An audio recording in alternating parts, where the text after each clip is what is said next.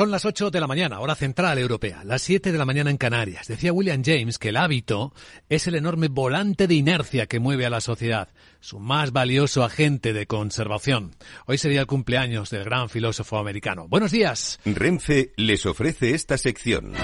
Dicen los futuros que las bolsas de Europa van a abrir dentro de una hora con poca energía pero suavemente al alza. Subidas de cuatro décimas dibuja el futuro del Eurostox. El del IBEX empieza a moverse ahora mismo con una subida de 22 puntos. Estos son dos décimas. Está en los 8.745. Ojo con que el futuro americano no solo no tiene energía para seguir subiendo, sino que está plano y empieza a caer dos puntos el SP en 3.938. Aunque la sesión asiática, a la que le queda una hora más o menos, está claramente positiva pero también desacelerándose. De hecho, Hong Kong, que venía con entusiasmo subiendo cerca del 1,5%, ahora sube la mitad, siete décimas. Tokio cerrado con una subida del 1%.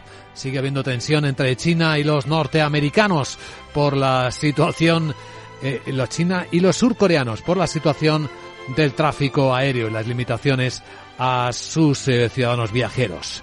En esta escena despertamos con el Fondo mm, eh, Económico Global preparando su reunión de Davos de todos los años y con su presidente Klaus Schwab mandando este mensaje. Aquí estamos mirando hacia nuestro futuro caracterizado por múltiples crisis sin precedentes y lo que es peor, esas crisis económicas, medioambientales, sociales y geopolíticas convergen, entran en conflicto, creando un futuro extremadamente versátil e incierto. Por tanto, no es de extrañar que en general todos estemos atrapados en una mentalidad de crisis.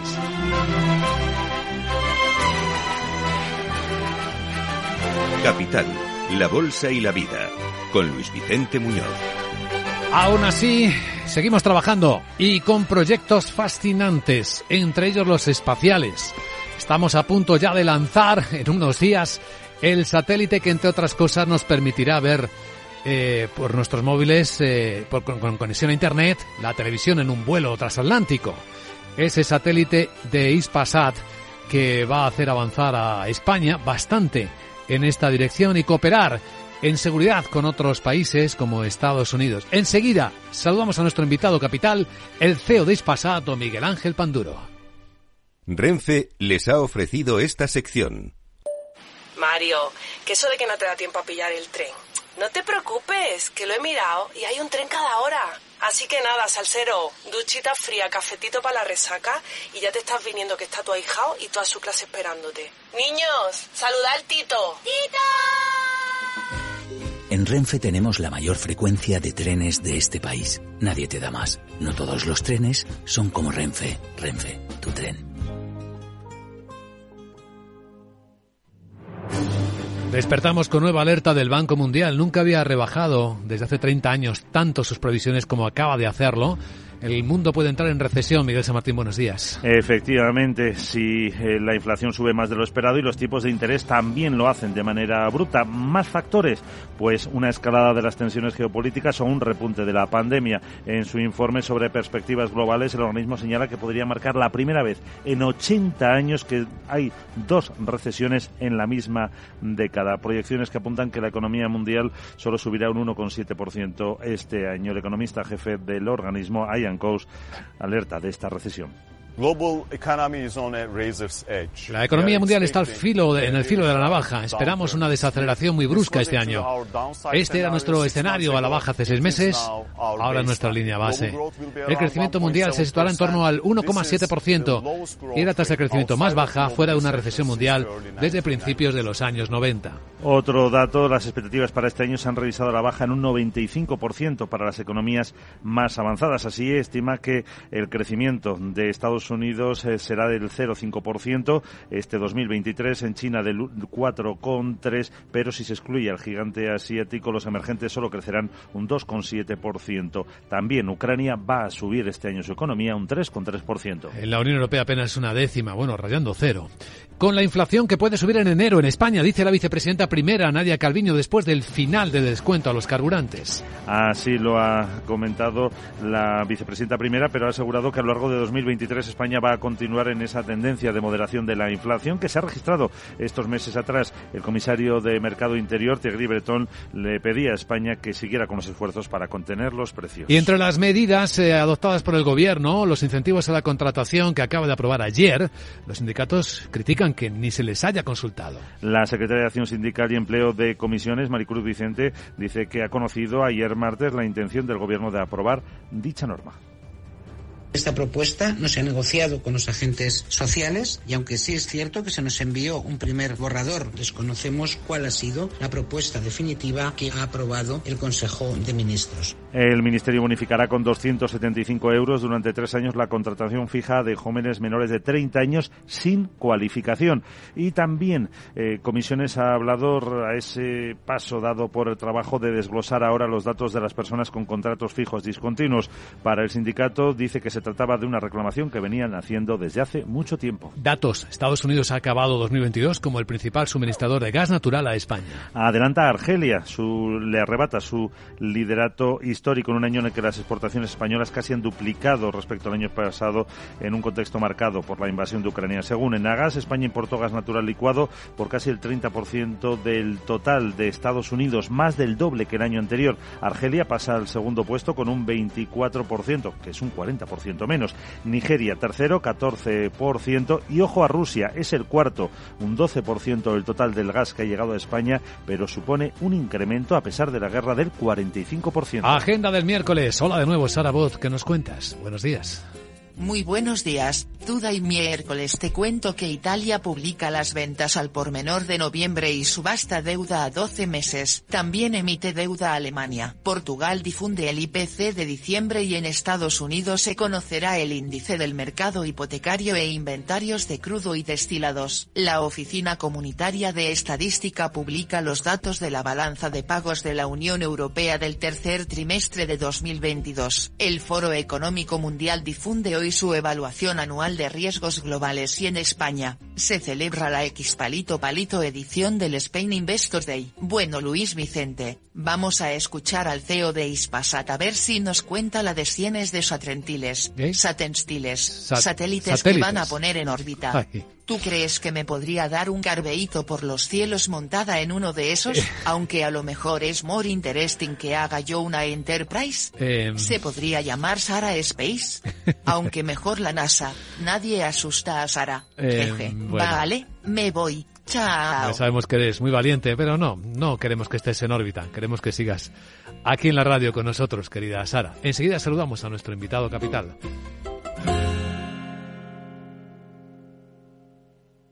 MSX International, empresa de automoción y movilidad, les ofrece la información del tráfico. En conexión con la DGT, Patricia Arriaga, buenos días. Muy buenos días. Pues jornada de miércoles que arranca con varios accidentes que hasta ahora están complicando especialmente el tráfico. En la entrada en Barcelona, en la C58, en San Quirze del Vallés, también en la AP7 en San Cugat, en dirección Tarragona, en Vizcaya, en la A8 en Bilbao, en la zona de Baracaldo, en sentido Cantabria, y en Málaga, en la MA20, en la zona de San Alberto, en dirección Torremolinos. Además, también en la entrada a Madrid, en la A2 en San Fernando y en la A6 en Majada donde van a encontrar casi 4 kilómetros de retención. Al margen de los accidentes, lo más complicado hasta ahora en el tráfico, la entrada a Madrid, en la A5 en Alcorcón, M607 en Colmenar, también en Barcelona, en la entrada en la A2 a la altura de San Vicente del y en el acceso a Sevilla, en la AP4 en Alcalá de Guadaira. Mucha precaución en esta jornada de bancos de niebla, especialmente densos en Castilla-La Mancha y Madrid.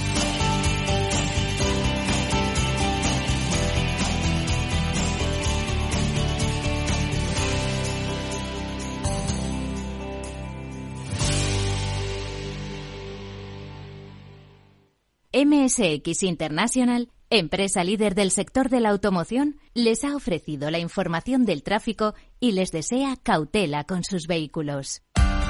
Capital Radio. Escucha lo que viene.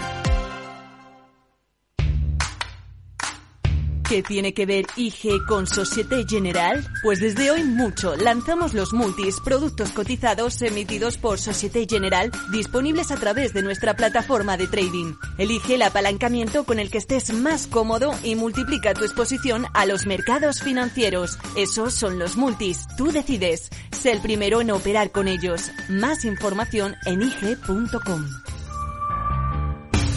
Los productos cotizados son instrumentos financieros complejos. Operar con estos productos implica un alto riesgo de perder el dinero rápidamente. En tiempos de incertidumbre, nuestra fortaleza es la estabilidad.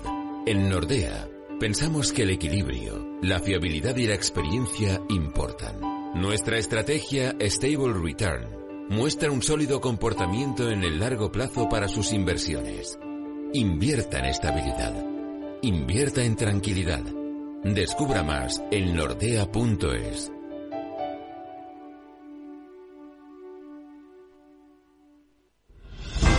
Si quieres estabilidad en el empleo, poder conciliar tu vida laboral y asegurarte una pensión para cuando te jubiles, debes escuchar Empleo Público. Todo lo relativo a las oposiciones, convocatorias, consejos para preparar las pruebas y la opinión de expertos de las administraciones públicas y de la formación.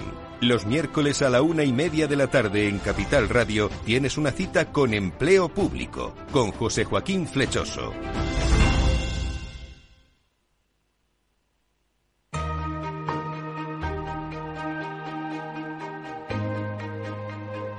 La entrevista capital.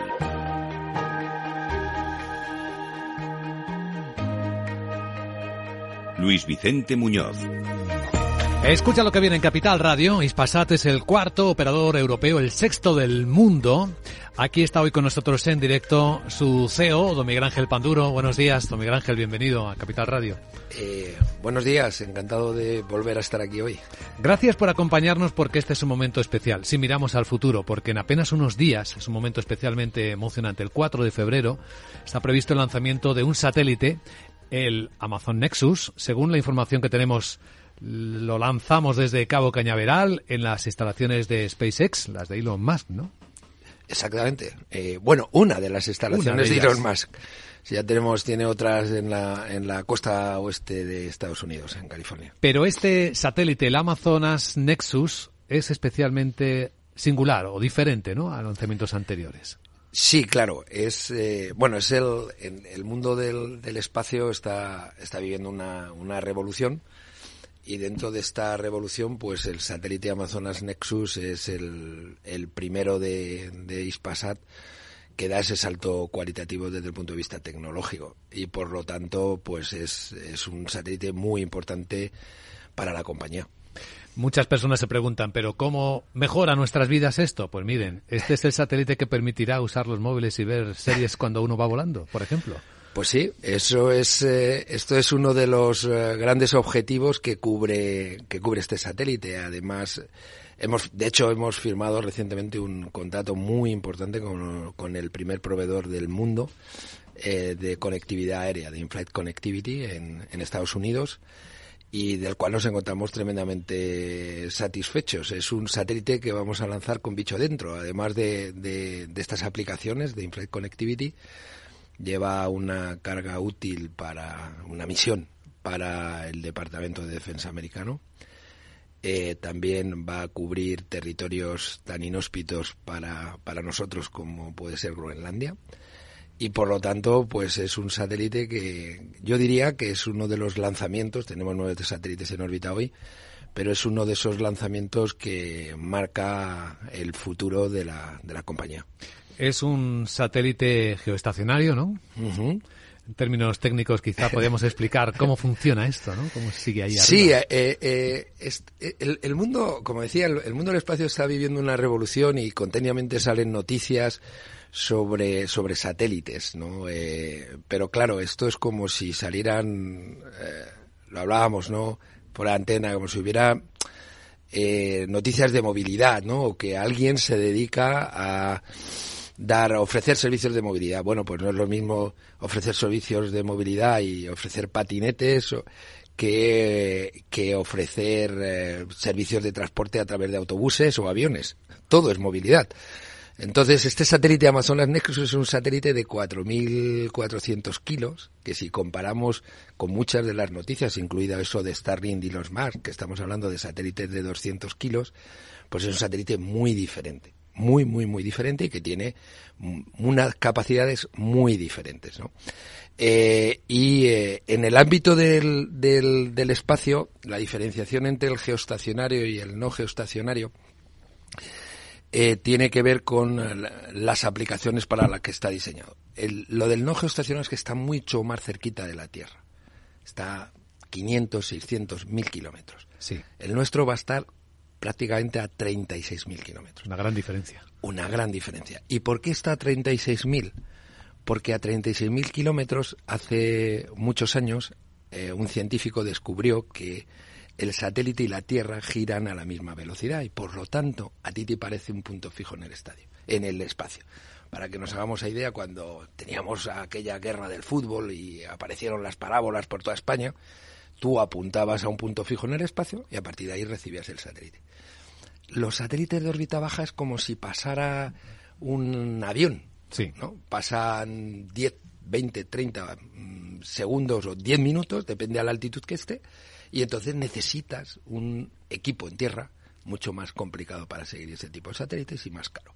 Una de las ventajas de Amazonas Nexus eh, en esta revolución tecnológica es que el coste del megabit por segundo ese que vendemos, pues es prácticamente la décima parte de lo que costaba hace 10 años. hablemos de costes. ¿Cómo se financia un proyecto como este, eh, en el que en cierto modo se va también apostando por la innovación tecnológica del futuro?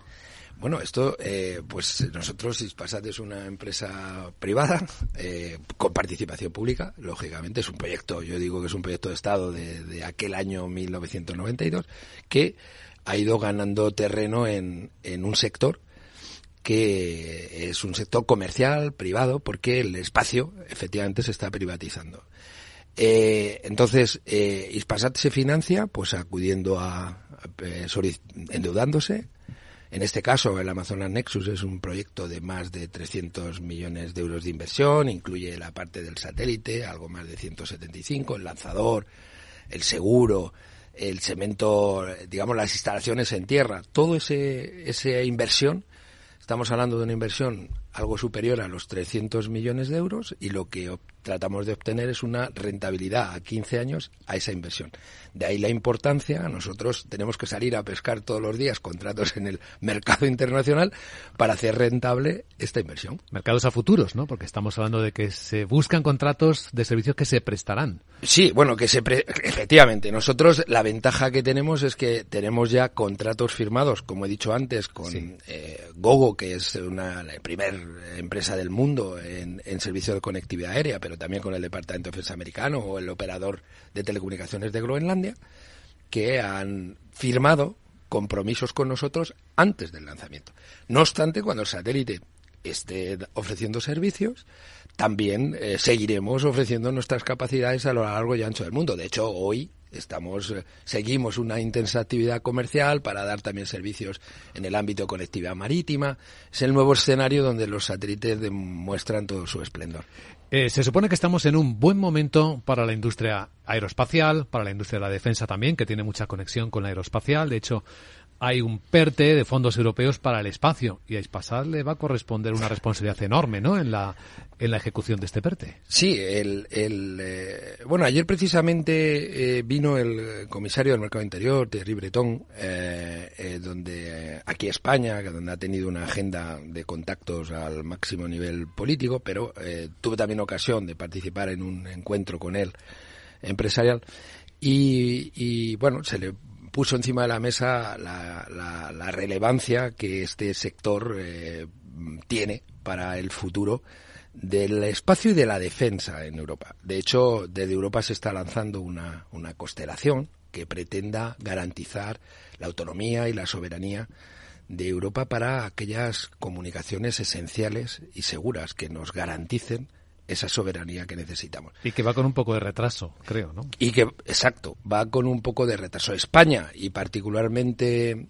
sus operadores, en este caso Ispasat o Idesat, que es nuestra eh, digamos, eh, nuestra empresa hermana, donde Hispasat es el primer accionista, que es el que da eh, los servicios, a, particularmente para el tema de la defensa y la seguridad, estamos muy involucrados y comprometidos con, con, ese, con ese proyecto, porque entendemos que es imposible poder desarrollar autónomamente una, una constelación pues a nivel digamos empresarial o a nivel de un solo país. Ayer a mí me sorprende la cantidad de noticias que aparecen en la prensa. Ayer anunciaba Taiwán que va, a, que va a hacer un campeón nacional para desarrollar una constelación de satélites y tal, para enfrentarse en caso de problemas con China.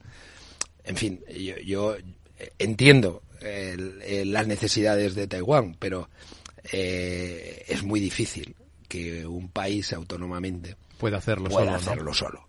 Eh, entonces es, llamativo.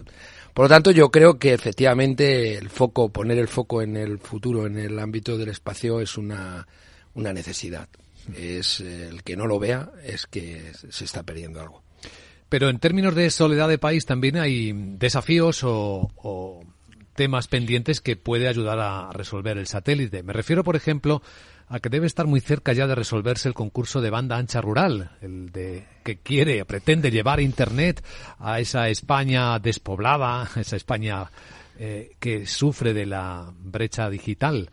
Ahí, ¿cómo estamos de cerca de que la conexión al Internet por satélite tenga un precio parecido a, a la conexión que tenemos en una ciudad? Yo creo que esto es un, un, gran paso adelante que ha dado el, el, gobierno, que lleva eh, pues eh, meses o más de un año intentando convencer a Europa de, de que hay un gap eh, que cubrir, que es la atención a ese mundo rural. en los tiempos que corren, todo el mundo habla de digitalización, pero para digitalizarse lo primero y lo básico, el agua, es la conectividad.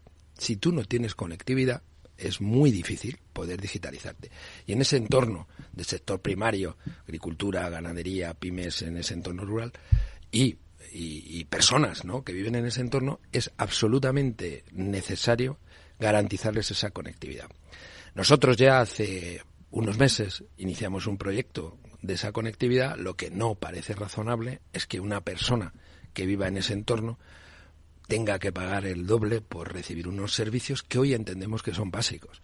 Por lo tanto, yo espero que a finales de este mes el gobierno por fin, eh, bueno, pues ha habido una licitación, hemos ocurrido eh, en concurrencia, hemos sido varios proponentes. Yo tengo la esperanza de que Ispasat eh, gane ese, ese concurso y a partir de ahí se dispare todo un proceso donde efectivamente ese, ese ámbito rural pueda disfrutar de 100 en el año 24, 200 megabits por segundo, que para las aplicaciones básicas de cualquier ciudadano, el streaming, el navegar, poder trabajar, eh, mails, Teams, etcétera, pues es, es eh, suficiente.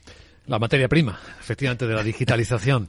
Pues don Miguel Ángel Panduro, CEO de Ispasat, es un placer escucharle. Le invitamos a que se una a la gran tertulia de la economía, si le parece pues bien. nada, estaré encantado. A continuación, Capital Radio. Capital, la bolsa y la vida, con Luis Vicente Muñoz.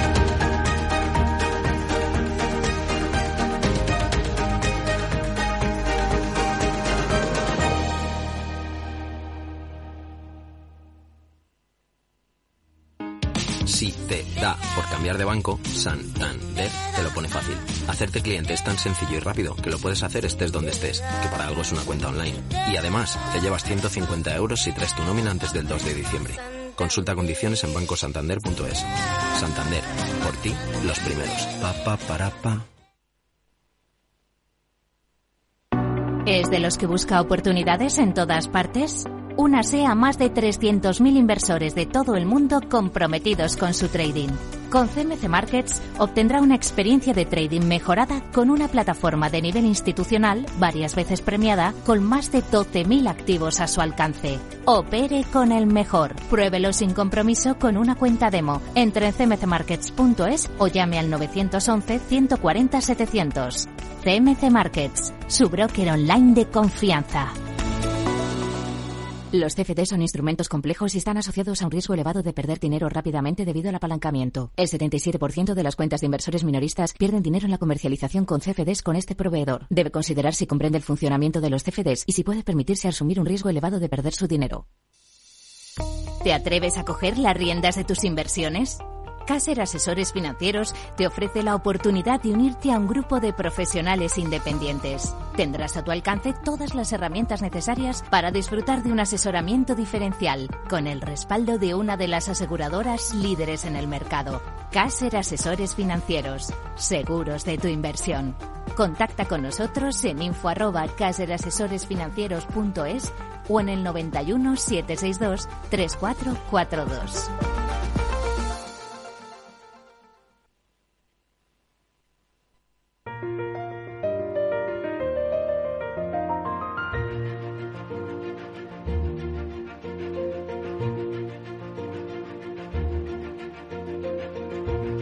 En Capital Radio comienza la gran tertulia de la economía con Luis Vicente Muñoz.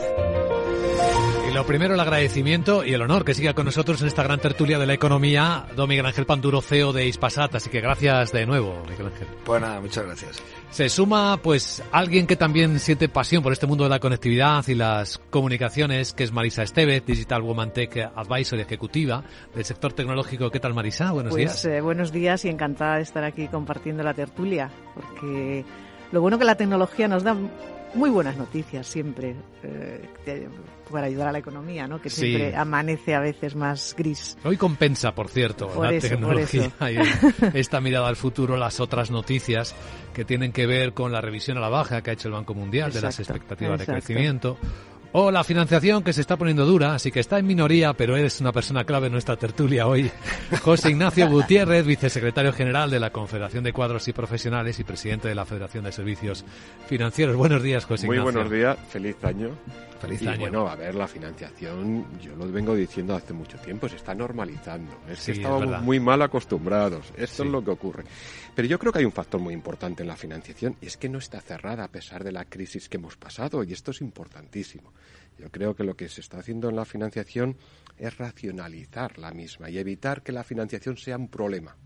¿eh? Yo creo que esto es un factor muy importante en un proceso que yo creo que sí es cierto y que estamos vislumbrando, que es un eh, continuar una recuperación económica que se bloqueó, digamos, Sí. por una crisis eh, Claro, sanitaria. es que ¿no? la pandemia estamos en financiación de supervivencia, ¿no? Que nadie se quede sin oxígeno, pero ahora ya hay ¿Eh? que racionalizar Yo todo. creo que tenemos que ver el sector financiero como una palanca de apoyo incuestionable a esa recuperación económica, social y empresarial. Ahora los bancos ya están tardando en pagar mejor los depósitos, ¿eh? Porque con la subasta vamos de letras al 3%, Es que no, nos- el, el nos mejor de los depósitos... rápidamente. claro. Sí, sí.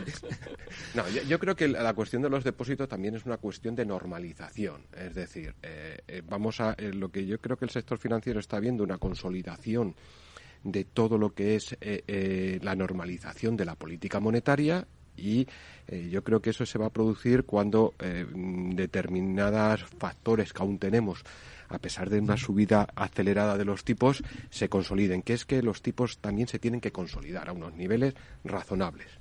¿Eh? Y eso es muy importante. Entonces, a partir de ahí, habrá una normalización también de la retribución del ahorro, algo que ha sido clásico y fundamental también en la economía. Bueno, hace un momento hablábamos con don Miguel Ángel Panduro, CEO de Ispasa, de cómo se financiaban estos proyectos tan fascinantes, ¿no? De espaciales. ¿Ha habido algún problema de financiación porque ha pillado en esta transición, no? Ninguno.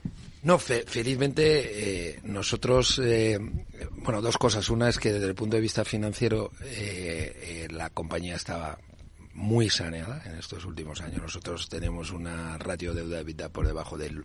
Hemos sido el, el- el operador por, con una, reuta de, de- una ratio de deuda EBITDA mejor del mundo, o sea, por debajo de uno, con lo cual, bueno, la gente eh, vas a los mercados y no hay, no tienes mucho problema para financiar. Envidiable, claro. Exacto.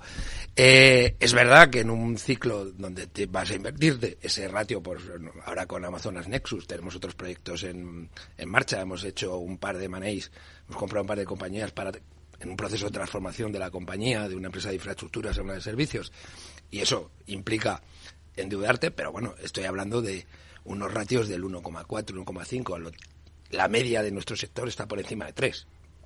Con lo cual, bueno, pues Ispasat desde ese punto de vista estamos, eh, nos sentimos cómodos. Y lo que es cierto, y comparto, es que ha habido una absoluta anomalía en estos últimos años eh, en relación con, con el, el, retorno de cavidad. Yo, eh, en mi anterior posición, que era consejero delegado de ISDESAT, teníamos una caja y lo que era increíble es que eh, fueras a un banco y te cobraran por, por depositarle la caja. y eso ha ocurrido, no, me ha ocurrido, con lo cual, bueno, yo creo que tiene cierto sentido que volvamos a esa normalidad.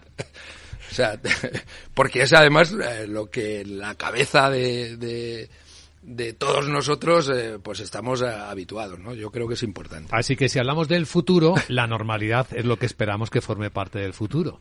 Y en conectividad, Marisa, ¿qué es lo que esperamos? Bueno, yo creo que ha dado la clave en, la entrevista primera de cómo es la dificultad de la conectividad. Yo venía pensando y cuando estaba escuchando que esto para, para los oyentes, ¿no? empezar la mañana, lo divulgativo que son, suelen ser las películas estas que ya no son de ciencia ficción, lo de los viajes interespaciales, el llegar a Marte. Y yo pensaba, es más fácil poner a una persona en Marte que hacerse que se comunique con nosotros básicamente. ¿Ah, sí? Sí, sí, sí. sí ¿Es más fácil llevar a alguien a Marte claro. que permitirle o conseguir que se comunique? Sí, bueno, eh, ya está la rover en Marte. Llevar cosas es, sencillo, pero comunicarse no es tan sencillo. Cuando se pierden las comunicaciones en las películas, que parece que es un milisegundo, hoy se ha perdido la comunicación. Perder una comunicación interespacial puedes recuperarla en horas o estadías pues tener que llegar a resetear la base. O sea que eso no, no es inventado, ¿no? Eso es real. No, no, de, hecho, mira, hay un proyecto en el cual estamos ISPASAD con la Agencia Espacial Europea y es montar una base permanente de comunicaciones en la Luna. En la Luna. Permanente de comunicaciones, que no vaya asociado solo al robot o a la nave, que tú mandes a la Luna. Es una base permanente de comunicaciones en la Luna y lo más, si tú hablas, también te dirá que es más fácil mandar a alguien a Marte que, te manda, que, garantizarle unas comunicaciones. A, ciertas personas en sitios muy remotos. Con lo cual yo coincido contigo, Marisa. Fíjate el, reto, ¿no? El reto. ¿Y, qué estamos haciendo al respecto?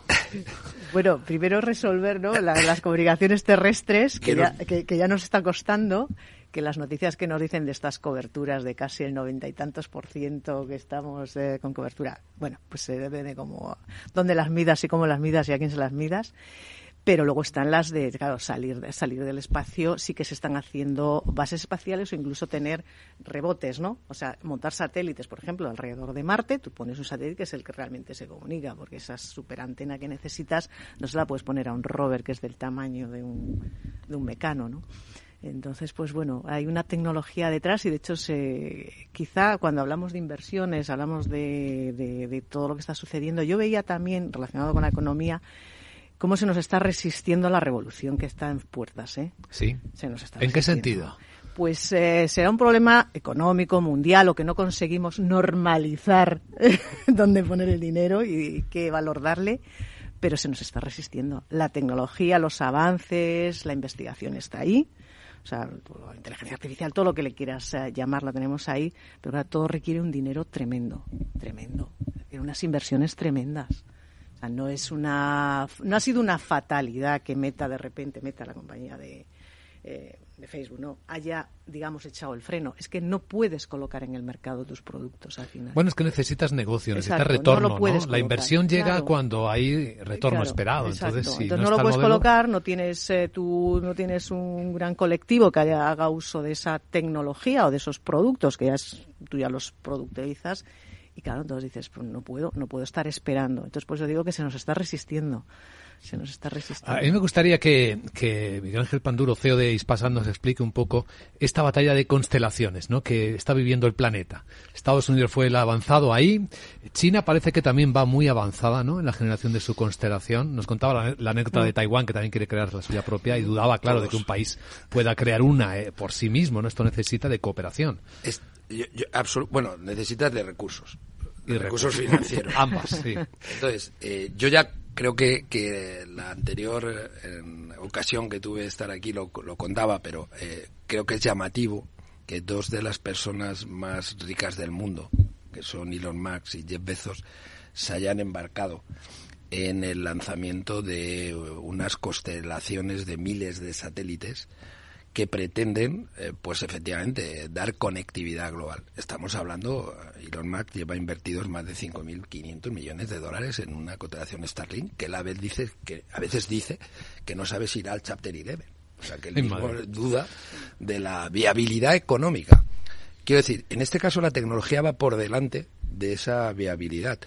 ¿Quién se puede permitir eso? Pues se puede permitir eh, gente que tiene un acceso o una cantidad de recursos financieros mm, para enorme enorme ni siquiera los estados lo hacen eso. Correcto de hecho eh, de hecho Estados Unidos como país lo que descansa es en ellos y los financia a su manera que también lo he contado o sea los financia a su manera eh, contratándoles la NASA lanzamientos porque los dos otra de las características de esta gente es que rompe la cadena de valor establecida o sea Aquí había gente que operábamos, otros fabricaban, otros lanzaban, otros ofrecían los servicios, los telcos, etcétera.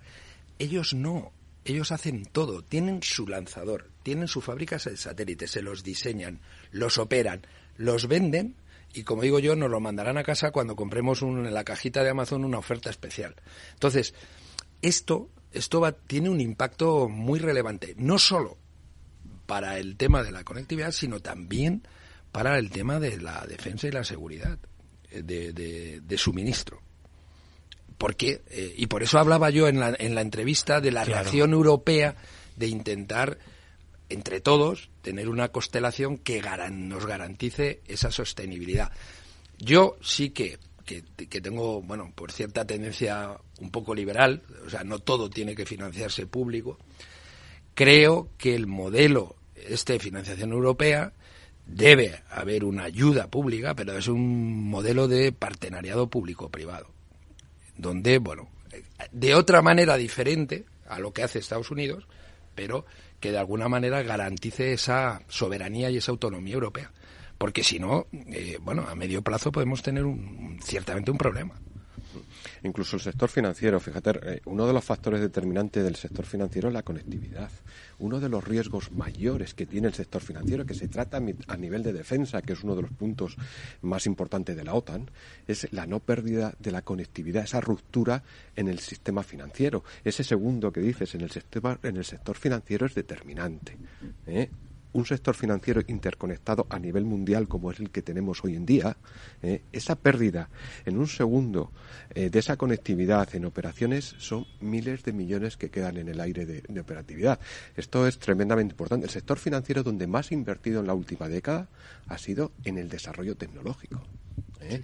Cuando hablamos de, cifras del sector financiero, una entidad financiera puede estar invirtiendo en tecnología, pues yo que procedo de, de, de CaixaBank y conozco menos CaixaBank, pero más Bankia, donde yo procedía, ¿eh? pues estamos hablando de presupuestos que al año podía estar rondando los 800 millones de euros en todo lo que es el concepto tecnológico. ¿eh? Y si algo ha cambiado el sector financiero a nivel mundial ha sido el desarrollo tecnológico. No solamente lo ha cambiado, sino lo va a seguir cambiando. Y, el apoyo del sector financiero, eh, la OTAN tiene uno de sus puntos precisamente en materia de ciberseguridad es la conectividad de todo el sector financiero. de, hecho, de hecho, ayer hubo una reunión en Europa-OTAN en el que se acordó ampliar la cooperación frente a la competencia china en particular para proteger mejor las infraestructuras críticas poniendo el foco precisamente en, esto. Eso es las llamadas amenazas asimétricas. O sea, al final, eh, efectivamente, la, digamos, el escenario de batalla no es el que te, nos enseñaron de chiquitito. Aparte de la tierra, mar y el aire, ya está el ciberespacio y el espacio. Pero además de eso, hay que pensar que eh, ya no hay un, juego, eh, un área donde vamos a sacar las divisiones a, pegarnos. Eh, el problema está en que te, te, afecte decididamente a las infraestructuras críticas y el, sector financiero, el bueno, en fin, sectores básicos, pues sí, tienen capacidad de tener comandos de ciber y afectarte, pues efectivamente vas a tener un problema. Estamos en la gran tertulia de la economía, seguimos en un instante. En la era de la realidad virtual y teletrabajo, las empresas utilizan cada vez más los servicios en la nube e Internet se convierte en la nueva red corporativa. Pero la nube no siempre es un entorno muy seguro. Zscaler, con su nuevo y radical modelo Zero Trust, asegura usuarios y cargas de trabajo tanto de aplicaciones públicas como privadas. Descubra más en zscaler.es.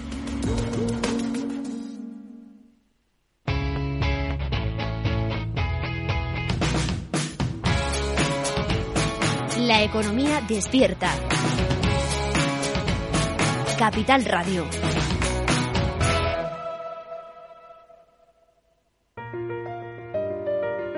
La gran tertulia de la economía, solo en Capital Radio. Luis Vicente Muñoz. Seguimos en la gran tertulia de la economía. Aprovecho para adelantaros que las bolsas van a abrir dentro de 20 minutos hoy en Europa con subidas muy suaves, con muy poca energía. Tres décimas apenas sube el futuro del Eurostox. El IBEX ni eso, el futuro del IBEX ni una décima, está en 8.730 y el futuro americano viene bajando una décima, el SP, en 3.936 según veo en las pantallas de XTV. Si inviertes en bolsa, esto te interesa. XTB tiene la mejor tarifa del mercado para comprar y vender acciones y ETFs. No pagues comisiones hasta 100.000 euros al mes.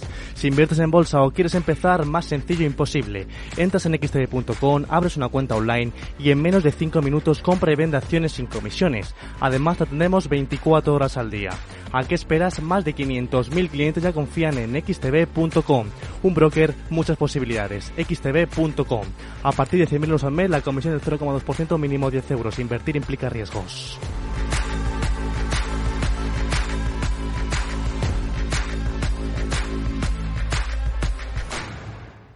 De las bolsas de los mercados nos ocuparemos en algunos minutos. Ahora seguimos en la gran tertulia de la economía. Hoy Marisa Estevez y José Ignacio Gutiérrez, invitado especial Miguel Ángel Panduro, CEO de Ispasat. Si vamos a la parte práctica, Miguel Ángel, ¿qué cosas nos permite hacer Ispasat? Es decir, ¿qué, ¿de qué nos beneficiamos los ciudadanos de que Ispasat esté ahí arriba? Pues eh, no nos damos cuenta. Por eso lo pregunto, porque a veces no somos nada el conscientes. El espacio pasa por nuestras vidas eh, al día, pasa muchos, en muchos momentos. Pues desde que hablábamos de, de un cajero automático en un entorno rural, la propia distribución de señales de televisión y radio, eh, el propio uso del navegador en un coche. En, Los GPS famosos. exacto, en un GPS. O sea, el espacio eh, es un desconocido, pero está detrás de muchos de servicios eh, tecnológicos. Por lo tanto, pues, pues efectivamente pasamos por delante de la vida de los ciudadanos sin que nos demos cuenta muchas veces. Y ahí además se está produciendo mucha investigación de cosas que serán en el futuro, ¿no? Y que ahora mismo no sabemos que están sí, experimentándose. Absolutamente. Durante la entrevista me hablabas de, de en qué del papel de Ispasat en el PERTE famoso español y, Sí. y no, no, no te he contestado del todo. Pero, por ejemplo, eh, hay, una, hay un proyecto en ese PERTE que es la distribución de claves cuánticas, que está muy ligado al tema de la seguridad. Eh, hoy día una red de fibra, y entiende bien Marisa de eso, eh, más allá de 100 kilómetros, eh, es bastante es vulnerable. Eh, eh, la única garantía de poder, al menos, saber que ha sido vulnerada es eh, a través del uso del espacio. Eso el primer eh, experimento lo ha llevado a cabo China y nosotros, como Ispasat, en ese PERTE, estamos, eh, bueno, hay un, proyecto donde hay 17 empresas y otros organismos de in- investigación españoles para desarrollar una plataforma de distribución de claves cuánticas por el espacio. Estamos hablando de 125 millones de euros. Nos permitirá desarrollar un prototipo y ponerlo en el espacio. Pero creemos que la nueva etapa que viene de, esa nueva in- informática, llamémosle para que la entienda todo el mundo, pasa por, por eh, la distribución de este tipo de claves. Y yo creo que ahí hay una oportunidad de que España sea pionera en el entorno de la constelación que estaba hablando antes, que está promoviendo Europa. Entonces yo, ese es un ejemplo, ¿no? De, Sí. de por dónde viene el mundo. Y para, y en el caso de los servicios financieros, pues eh, esto es absolutamente básico, absolutamente básico, garantizar la seguridad. Sí, sí, es que la ciberseguridad en este momento eh, a todo el sector financiero eh, es una de nuestras mayores preocupaciones. Empieza el foro de Davos y ya verás cómo vuelven a poner ese problema en, el primero de los puestos del mapa de riesgos. Exactamente. Y además, eh, no solamente es que sea uno de los primeros, es que es una de las eh, grandes vulnerabilidades que tenemos. ¿eh?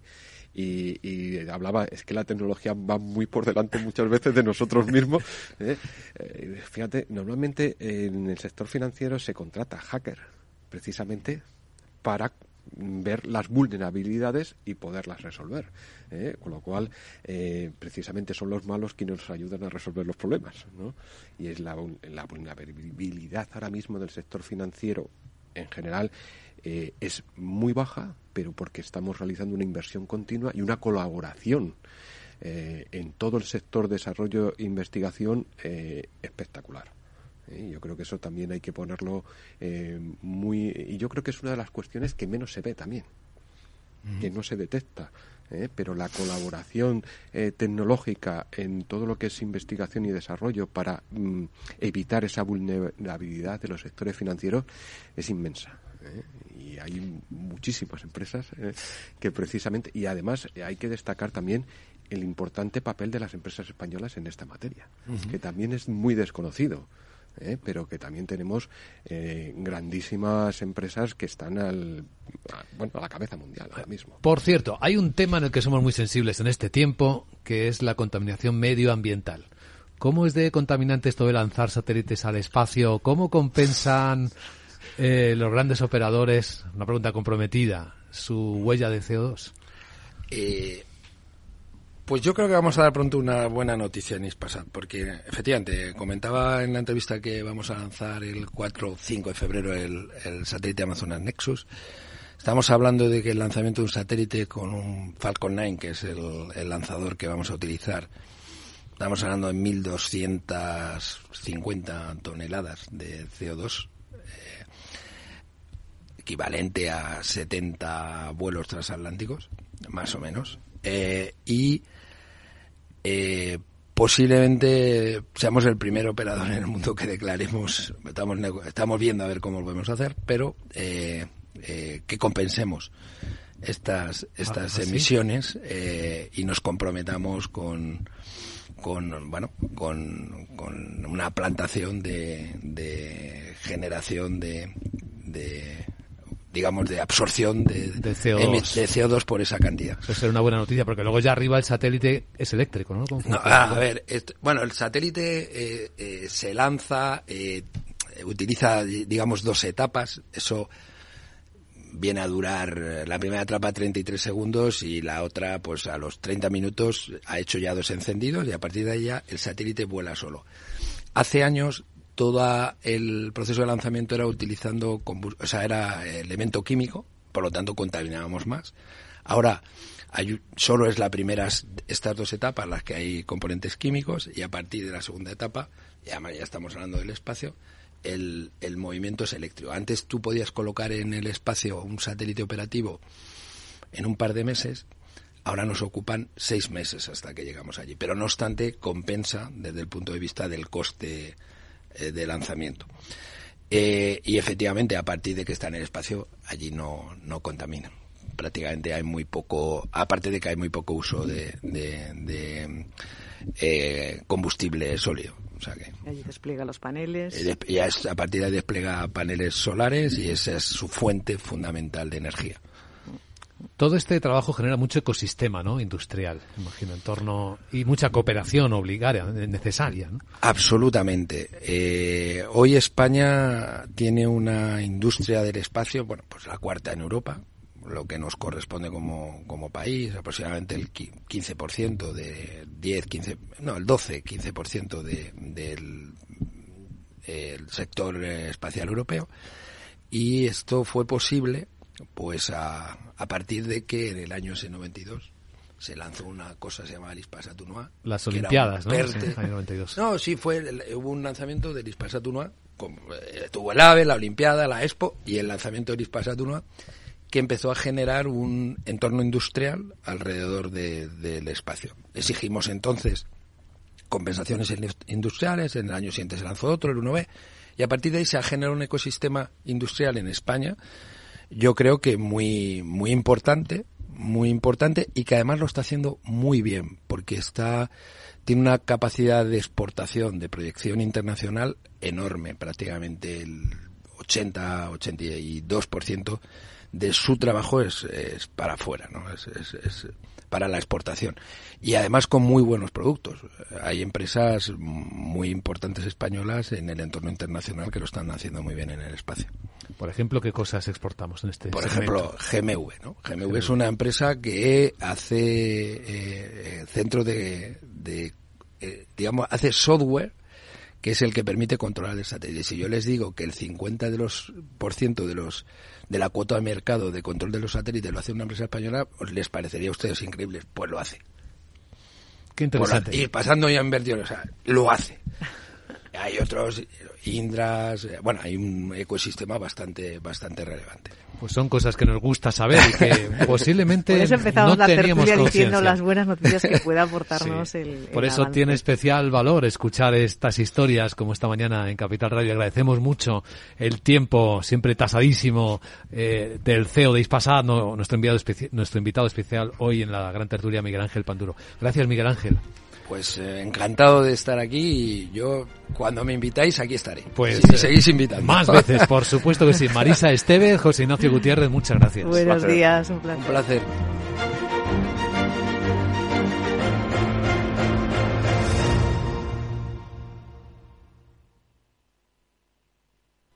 Tío, ya estoy en el tren. A ver si tengo suerte y llego tarde, ya sabes. 30 minutillos y me ahorro el billete. No creo que en media hora me pierda mucho allá en el pueblo. Como mucho al Paco contando por enésima vez cómo conoció a la Juani.